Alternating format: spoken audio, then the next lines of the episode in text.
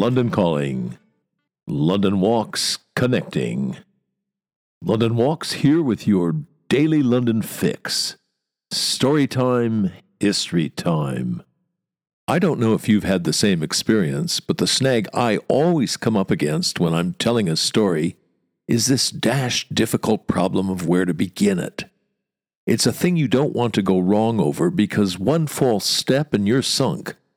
I mean, if you fool about too long at the start, trying to establish atmosphere, as they call it, and all that sort of rot, you fail to grip, and the customers walk out on you.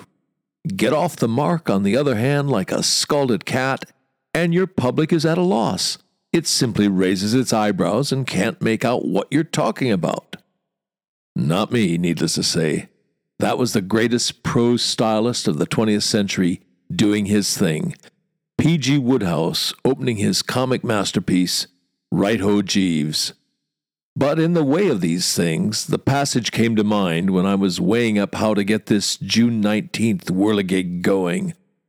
Do I take the scalded cat approach and say, "Today is raw lobsters and Blue Devils Day in London"? Imagine. Eyebrows going up en masse, and the beginnings of the slow clap that says, "We can't make out what you're talking about." Or, establishing atmosphere. Sunday was a rest day. They needed it after 6 days of 12-hour shifts, for which they were paid, in today's money, about £105 a week. If I were a criminal, I know which day of the week I'd be earning my keep. Fails to grip, doesn't it? Though there might be just a little bit of adhesive in that last sentence. In short, who did maintain law and order on the day of rest? And did criminals, professional and amateur, immediately come to the same conclusion I did? Ah, Sunday, the Lord's Day. The cat's away, time to play. Or at least burgle. Housebreaking, as it was called then. Then, being 1829. Okay, have I strewn enough clues? Is it coming into focus? If not, let me spell it out. June 19th, 1829, the Metropolitan Police Act received royal assent, which turned the bill into an act of parliament. Made it law, in other words. Aside here, the phrase, "turned the bill into an act of parliament," is faintly giddying usage here, because old bill is old British slang for the police force, or indeed, a single police officer. So many possibilities here, including that phrase, royal assent. We could go herring after it. You know, let's give chase to the royal assent fox we've just started. But we're not going to. Just get it said that royal assent is pretty much a formality these days. The last time a monarch refused assent was 314 years ago. No, what we're after here is that act that received royal assent on this day, June 19th, 1829. It established the Metropolitan Police of London, Scotland Yard in other words. It's often cited as the first modern police force. Previous to the 1829 Act, the legislation, such as it was, regulating the policing of this country, such as it was, went back to the Statute of Winchester of 1285. Yes, you got it in one. The wheels of change can turn slowly in merry old England.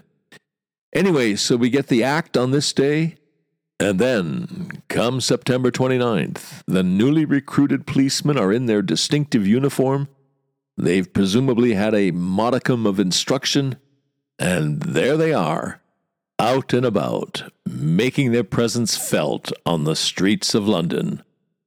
As is well known, they were called bobbies, or sometimes peelers, because the Home Secretary, Sir Robert Peel, was the driving force behind the enterprise. And that brings us to the near riverbank of this podcast. And what do you know? I can see three stepping stones that'll get us across to the far shore. Or, if you prefer, three fun bullet points. Stuff that's neat to know.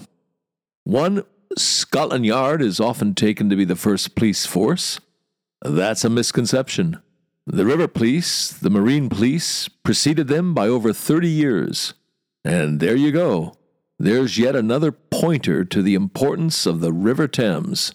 First, last, always, until maybe 70 years ago or so, this was a river town. Policing London's river was more important than policing London's streets. 2, yes, they were called bobbies and peelers, but they were also called raw lobsters and blue devils. You'll remember those terms from the beginning of this podcast. Blue devils because of their blue uniforms. Red was the military color at that time. The Home Secretary wanted a police force that came across as civilian rather than paramilitary. Indeed, to complete the look, they wore top hats, wore them until 1864. And they were unarmed. The tools of their trade were a truncheon and a rattle. All of that becomes much more significant when you remember that most burglars at the time, housebreakers as they were known in the parlance of the day, were armed. Worth bearing in mind as well, the 1689 Bill of Rights empowered members of the public who were Protestants to own and use firearms. Hard luck if you were a Catholic or a Jew. Anyway, given those circumstances, it wasn't long coming, barely a year later, before a policeman was killed in the line of duty. That wasn't a one-off. Those first police officers were physically assaulted. They were impaled, blinded, and on one occasion held down while a vehicle was driven over them. Those were the extreme cases. But generally, Londoners didn't like Peel's bloody gang, as they were also known. This despite the considerable steps Peel took to give the force a civilian cast. And it wasn't just criminals, though God knows how many Londoners earned a living through crime. The place was sometimes described as a thieves' kitchen. But even amongst the better sort, there were fears that Peel's bloody gang would be a paramilitary force. And the army was equally loathed and feared by just about everybody.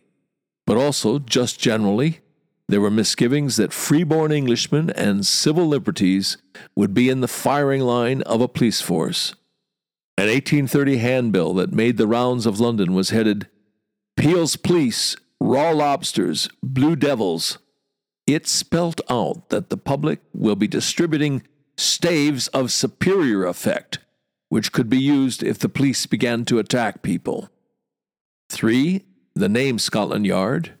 It's, of course, synonymous with policing in London. You say Scotland Yard, Londoners know you're talking about the police force. The Met, in short. The Met, because London has several police forces. The big one, the main one, is Scotland Yard, the Metropolitan Police. But, for example, the City of London has its own police force, quite distinct from the Met. But that's another story, which I'll get to one of these days. Anyway, the name Scotland Yard comes from the location of the original Metropolitan Police headquarters. It was at 4 Whitehall Place. 4 Whitehall Place had a rear entrance on a street called Great Scotland Yard. This is just down from Trafalgar Square if you want to do a bit of mental orientation. The Scotland Yard entrance became the public entrance to the police station, and in time, by one of those curious processes of linguistic osmosis, the street name became synonymous with the main London police force. Okay, that's on this day in London history. How about this day in London? The recommendation, in other words. Surely it has to be a visit to the Thames River Police Museum down in Wapping. But fair warning, it's housed in a working police station, so visits have to be arranged by prior appointment. As their website says, visits are normally conducted by the honorary curator, a retired serving officer with many years' experience of policing the river. Sounds good to me. You've been listening to the Today in London History podcast, emanating from www.walks.com, home of London Walks, London's signature walking tour company, London's local, time-honored, fiercely independent, family-owned, just the right size walking tour company. And as long as we're at it, London's multi-award-winning walking tour company. Indeed, London's only award-winning walking tour company. And here's the secret. London Walks is essentially run as a guides cooperative. That's the key to everything. It's the reason we're able to attract and keep the best guides in London. You can get schlubbers to do this for £20 a walk, but you can't get world-class guides, let alone distinguished, accomplished professionals. It's not rocket science. You get what you pay for. And just as surely, you also get what you don't pay for. Back in 1968, when we got started, we quickly came to a fork in the road. We had to answer a blockbuster question. Do we want to make the most money, or do we want to be the best walking tour company in the world? You want to make the most money, you go the schlubbers route.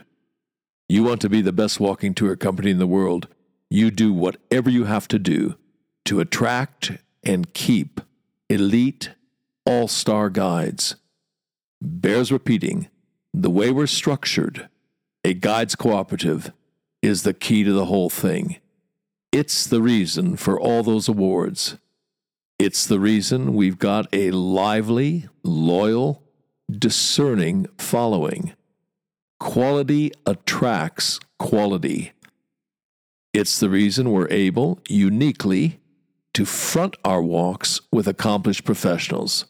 Barristers, doctors, geologists, museum curators, archaeologists, historians, criminal defense lawyers, Royal Shakespeare Company actors, Guide of the Year award winners.